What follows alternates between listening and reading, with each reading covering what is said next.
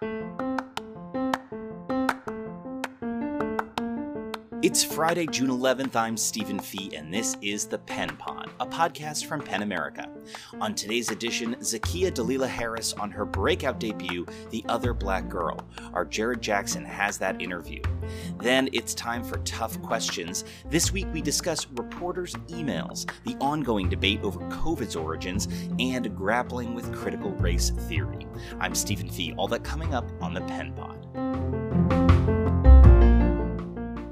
Zakiya Dalila Harris on the issues black women face in a white workspace, our Jared Jackson has that conversation. In Zakiya Dalila Harris's debut novel, The Other Black Girl, Nella Rogers is a young black woman who is an editorial assistant at a prestigious New York City publishing house. Tired and frustrated from the microaggressions faced as the only black person in her department, Nella is excited when her publisher hires another black woman, Hazel, but slowly discovers that everything isn't quite as it seems. Zakiya Dalila Harris joins me now. Zakiya, thanks for coming on the Pen Pod. Thank you so much for having me. I'm so excited to be here with you today. Yeah, so um, let's get started. Um, like Nella, you worked for a few years as an assistant and editorial at a major publishing house. I'm wondering, did you begin the novel prior to working in publishing, and in what ways did working in publishing inform your novel? Yes, yes. I um actually literally started writing this book in my cubicle. Um, and I worked in publishing for, I started out as an editorial assistant, then was promoted to an assistant editor a couple years in. Um, and I was really excited about it in a lot of ways. I got to get my own title to work on. My bosses trusted me to take on, you know, a work all on my own. Um, but I just remember feeling devastated about it because I'd always wanted to be a writer. Before working in publishing, I did an MFA um, in creative writing, and so I was I was very much torn. Um, but then I had this idea for this book a, a few months after being promoted, um, after kind of running into this other Black woman on my floor and having this very intense uh, array of feelings from you know being confused and wondering who she was and why I'd never seen her before and if she was going to be working there um, with me because I was the only black woman on the floor.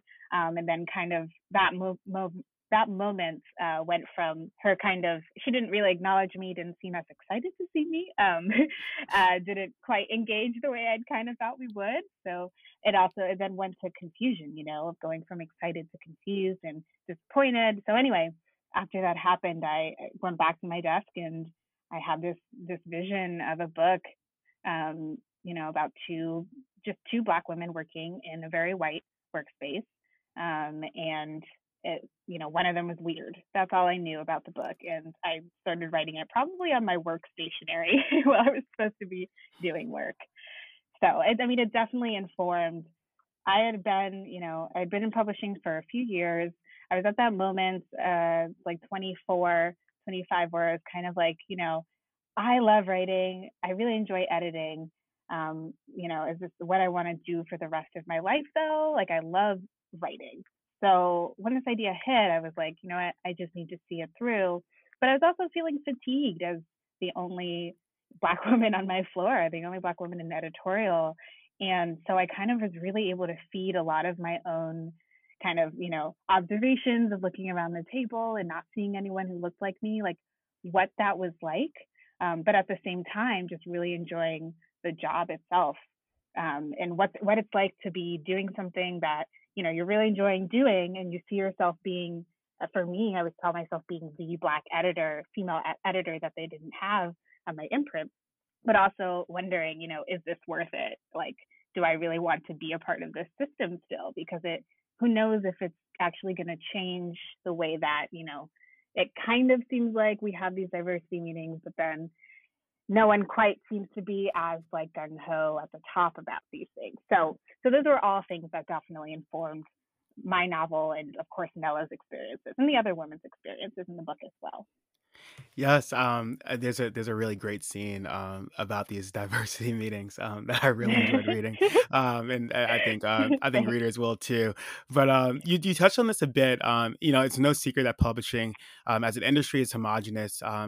I wanted, um, and, and, in a way that you know your novel makes clear, diversifying publishing goes beyond the writers. Um, can you speak mm-hmm. a bit about these access accessibility issues, um, which you know another form of gatekeeping um, that often present themselves to people of color um, trying to break into this industry's you know historic systemic whiteness and if you mm-hmm. have any models successful models that you have seen or you know in the past year um, obviously things in the news with with um, publishing houses that have been i guess taking steps towards changing these hindrances yeah yeah i think that's a that's a really great question i mean uh, one of the takeaways when i talk to people about this book for me that i want people to have after reading it is like this book is really a story of you know what the the power of trying to retain um, young people of color in the office. Um, Nella's whole story is really her really kind of flailing in a lot of ways, trying to please everyone at this very white publishing house, um, and no one's no one's quite checking in with her or kind of asking her as just a person, like, how are you feeling about working here, you know? And so, I I feel like in order to re- better retain people well first let me go back sorry to your question about how to get uh, have more diverse people i think it i think it starts at the bottom you know i love that we're seeing so many um, amazing talented um, black people being appointed to higher up positions in publishing i think that's a great first step in some ways but i also think we need to be looking at entry level positions. And one of the things that's so hard talking about diversity and just how to diversify employees, I think, is the fact that the money is so the pay is so low in publishing. It's it's egregious. Like I it, you know, I was living paycheck to paycheck for a while working in publishing. I know so many people struggling to, you know, pay their rent, living in New York on less than 40k um, I don't know I don't know how much it is now, but living on in New York City at the amount of money that you're making is really really hard to do without support. And I was very fortunate to have a support system in place if I needed one. Um, I had a net, but a lot of people don't have that. Um, and I think that's something to take into consideration for young people who are just trying to get into publishing. Um, another thing that I noticed that I personally benefited from, and a lot of people in publishing benefit from, and Nella also benefits from this in the book. Uh, she feels conflicted about it. Is the connections are really what get you into publishing. So I went to the new school, did my MFA there. I had a wonderful teacher who said, you know, your writing is so great. I barely ever have to edit it. Do you want to work in publishing? Like, do you have any interest in doing publishing? Because this was my last semester of my MFA program. And I said, Yes, are you serious? I've been wanting to. I've been trying to apply to these internships and these jobs every summer in New York. Like I'm from Connecticut, so I was able to, you know, I knew I'd be able to commute or whatever. But it's so hard to get a job in publishing unless you know someone in the world already. And the when the world is mostly white people, of course, you know, in an editor, when a position opens up, an editor is going to say, oh, I know someone, like know someone who knows someone, and a lot of times someone's end up being someone who's white or someone who's of the same background or same class as them. And so, I mean, for me, the teacher I had at the new school knew someone who knew someone who knew someone, and I believe it was a black woman. It was not even an editorial in, in the publishing house I went to, but still was able to get me in, or at least I believe that's how it works. Everything is so, you know, it's hard to see what's going on behind the behind the scenes. But so that's another problem that you know I think we need to we I say we because I still have publishing in my heart and will always be a publishing person. Um, but I really think it's important to try to think of more creative ways to recruit people. And one thing I remember talking about in some of these meetings that was great was talking about how to go to uh, more diverse schools and just tell tell young people that publishing is an option because I didn't actually really know what publishing was until I was an English major in college, and I was like, oh, this is a this is something I can do with my degree. I love books, I love reading, I love writing, talking about words. Um, but that's something that I don't think a lot of people know, and so I think that could change the you know the how uh, publishing recruits people. The one thing, and the one thing I'll say that I have heard that at least to me sounds good is um, I'm not exactly sure if they take off the college on resumes, but definitely doing like blind resume uh, reviews. I think of like not having the person's name, not even having the college, because at the end of the day, to be completely honest with you, like to be an editorial assistant, to really work at any of these entry level positions in publishing, you just need to know how to talk to people um, and know how to ask questions. Like I had no background in publishing when I started, and after a few months, I had gotten pretty much everything down.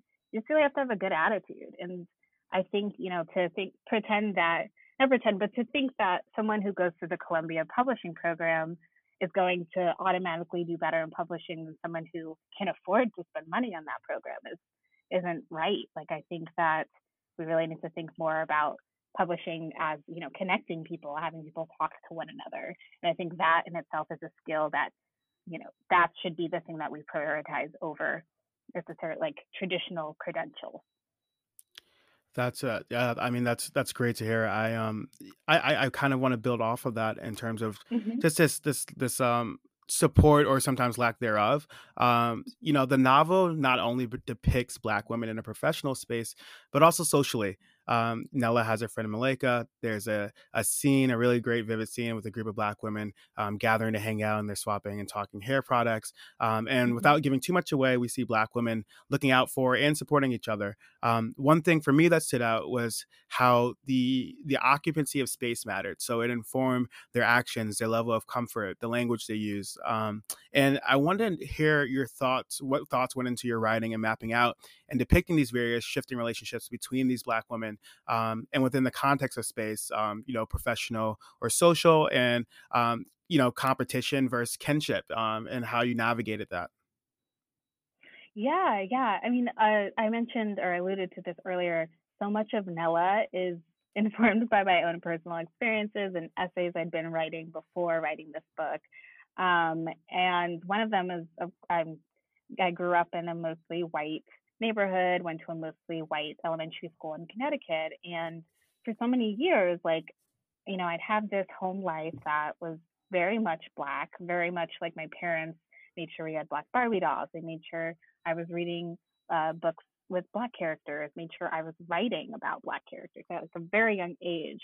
Um, my grandparents, they, like I, I'd had this these conversations with them about the importance of where we came from um, and what we've endured and how amazing it is that we're here today and to be proud of that. So that was at home, but in school, I of course had mostly white friends who all had, you know, straight or fine hair. So of course I wanted to relax my hair and straighten it the way that I was seen at school.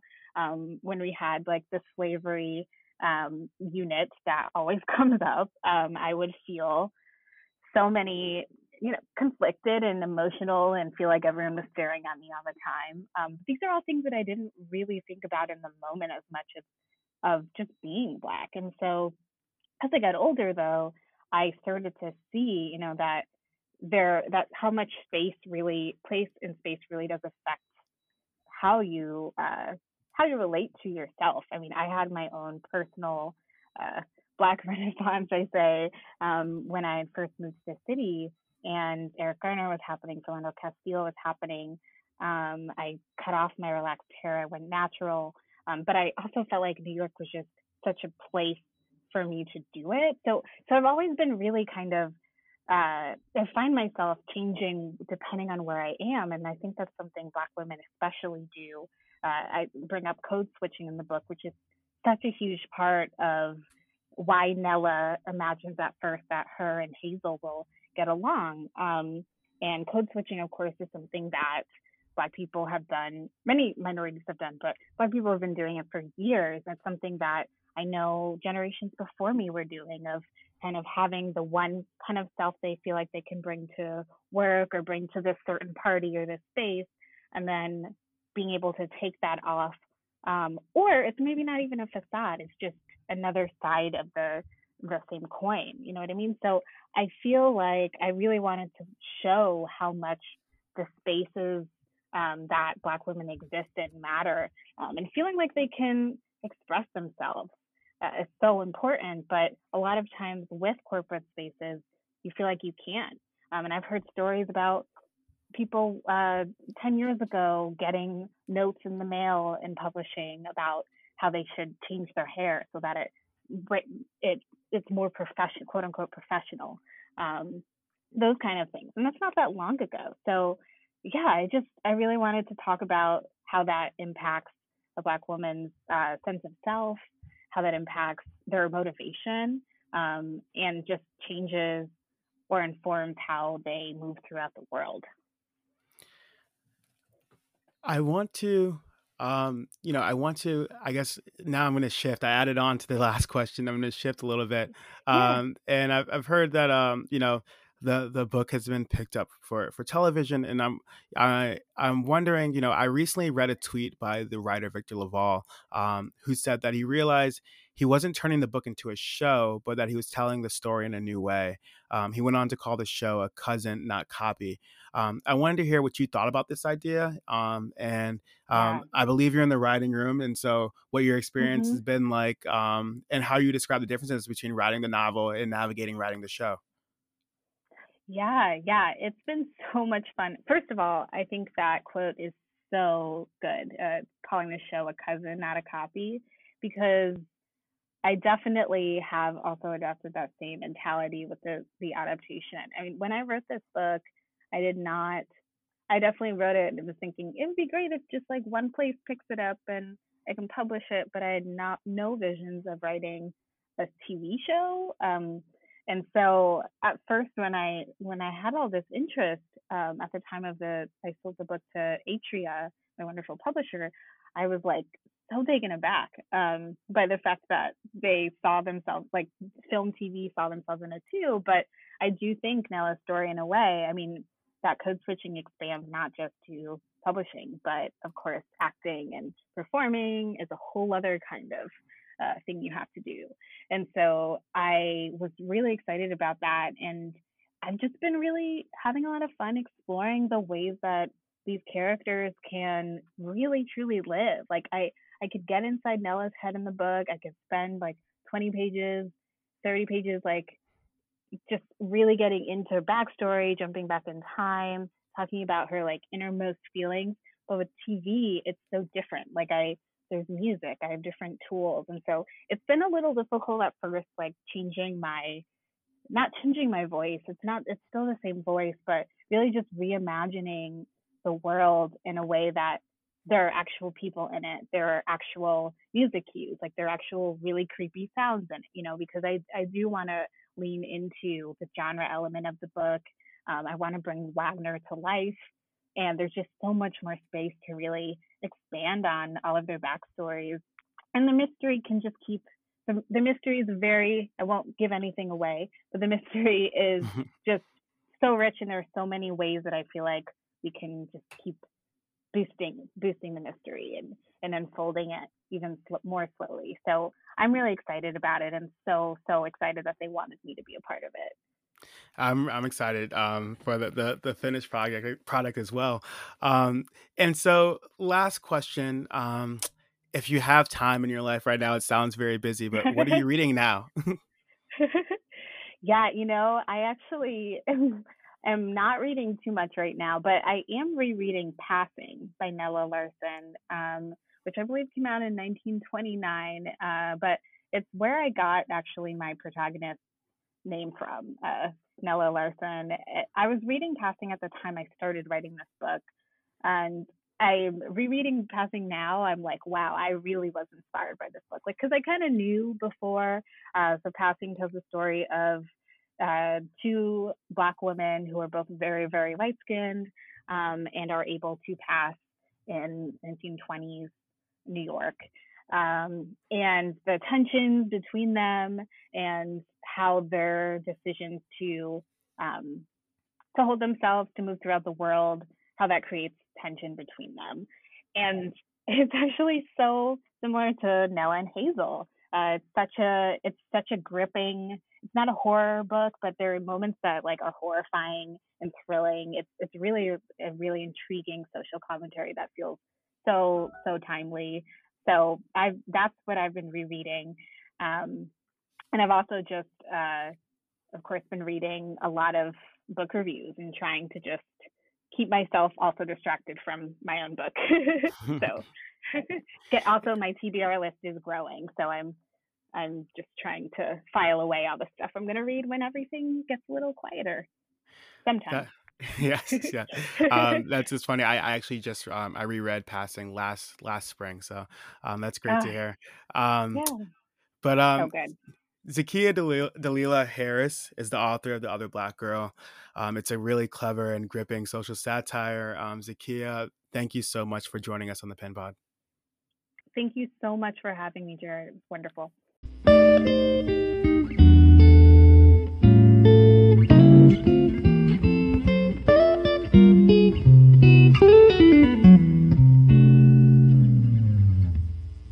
So, after a week break, we're back this week with Tough Questions, our weekly segment where we talk through tricky questions about free speech and free expression that came up during the week. Here to walk us through the week, PEN America CEO Suzanne Nossel. Hi, Suzanne. Hi, Stephen. So, Suzanne, more revelations this week over reporters' emails. This time it was CNN saying that some of its top officials were subject to a gag order as the Trump Justice Department tried to obtain email logs from reporters. The Biden White House says it's moving away from this practice. But what does this say about the lingering threat to journalists from the Trump legacy?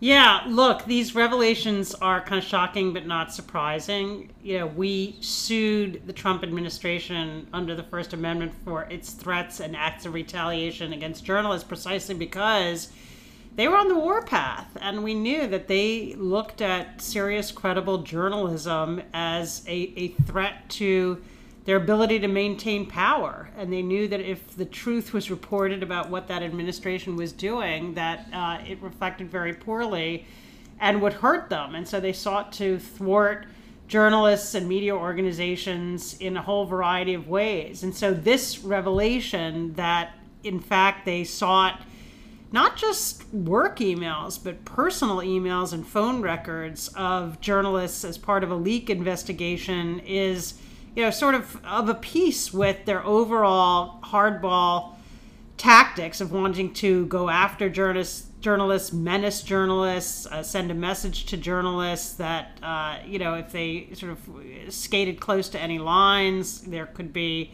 severe consequences. But it seemed as if this particular effort, sort of timing wise, the emails were in relation to a leak investigation pertaining to 2017, and yet the the requisitions for these records came very late in the Trump administration in 2020. So perhaps speaking to kind of an end of era intensification of uh, score settling sort of effort uh, when it came to both leakers and uh, perhaps the journalists who published their revelations. And then the gag order, you know, what it illustrates is just the, the, the, the breadth and the power that the Justice Department has had to silence and stifle inquiry and exposure of its own efforts to probe into uh, the work of investigative journalists. And I think that's what kind of caught people in the press freedom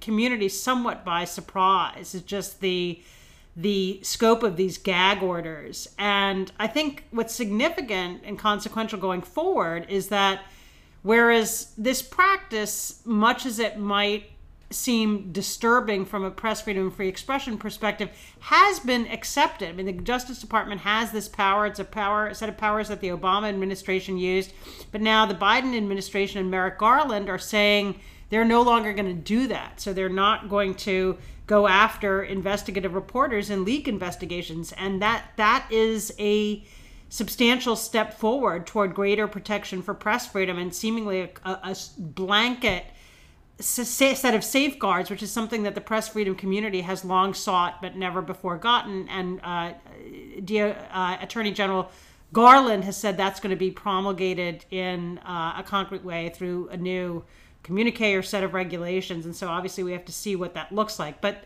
you know, the net consequence going forward of this actually could be very positive. And it's sort of one of those ironic situations where the revelation of just how bad it got prompts real and lasting change, at least potentially. Yeah, yeah.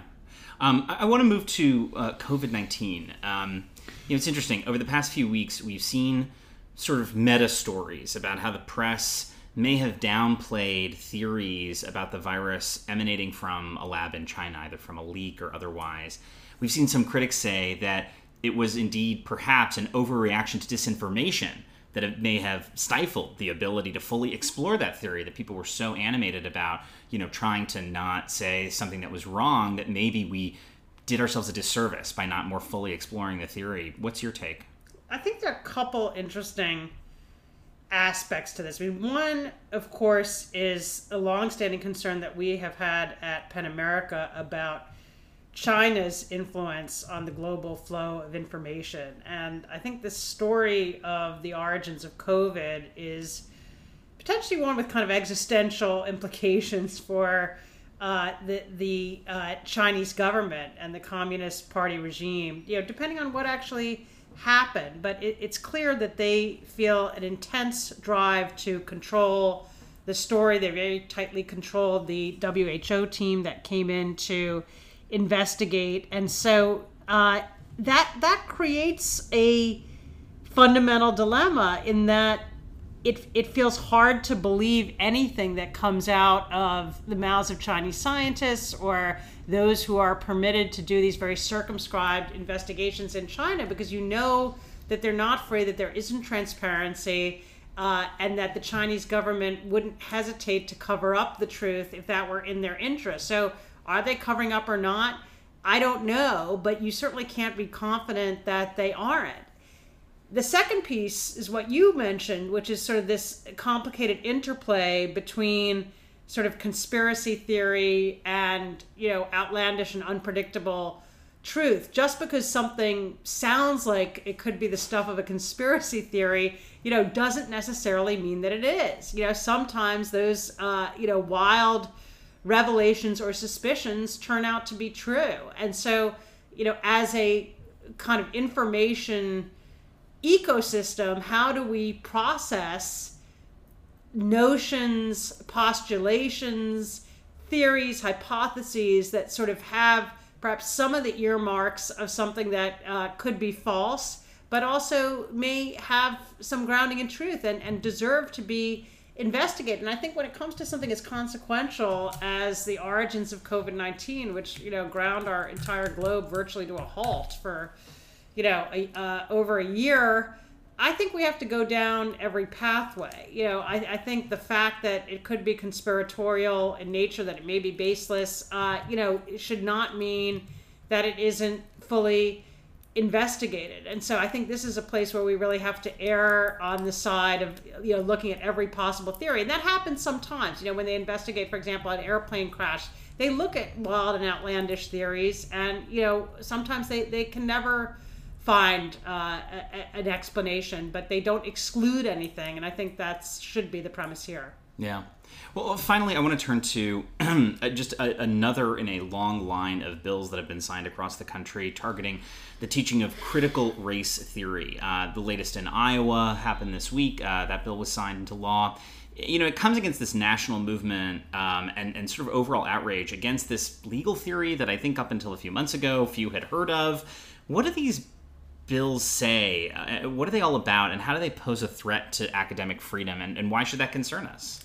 Yeah, sure. I mean, critical race theory was something that was alive and well when I was in law school, and you know, is a set of ideas that basically asks the you know reader, the thinker, to look at our society through the prism of how racism has been infused in and inflected our institutions, our legal system, uh, our, our rules, uh, this, you know, how our government is configured and you know it's an interesting lens that i think uh, is provocative raises important questions prompts you to look at things from new angles and to see things that you might have otherwise been blind or oblivious to. And so you know it, it's like so many different notions uh, in philosophy or legal theory or social theory that sort of play that role and you don't have to you know you could subscribe to it more fully or less fully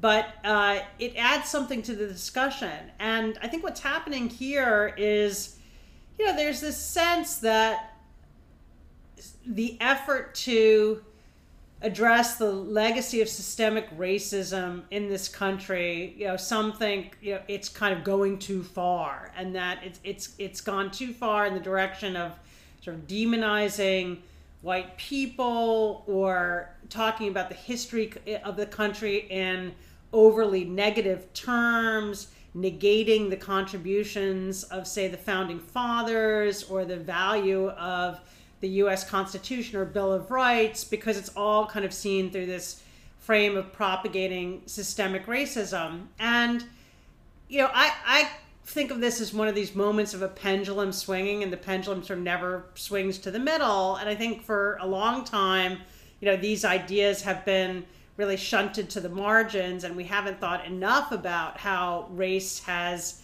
determined what our society looks like. And, you know, now the pendulum has swung, and, you know, I think there are some instances, you know, and I've, I've heard of cases where maybe it does go too far, and, uh, you know, children are being, uh, introduced to these notions in ways that may make them feel bad about themselves or we you know for example I, as a free speech defender i hope uh, what comes out of this is not a turning away from the first amendment or the idea that the first amendment is valueless because you know it too is sort of a product of a system that uh, had racism as a, a, a key part of it. So i can accept that but i really think these laws trying to banish critical race theory from curricula are a serious threat to academic freedom and free speech. I, I just don't believe it is the role of legislatures to dictate what can and cannot be taught in a classroom. That's why we have teachers and educators, and we ask them to use their judgment. I think, you know, uh, by and large, it's certainly not perfect, but they use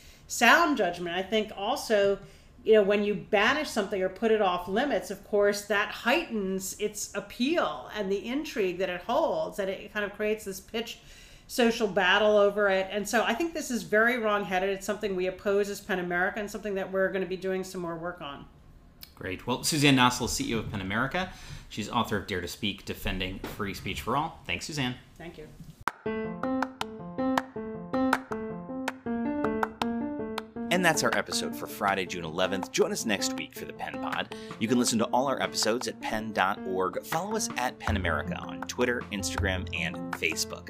I'm Stephen Fee for PEN America. This is the Pen Pod. See you next week.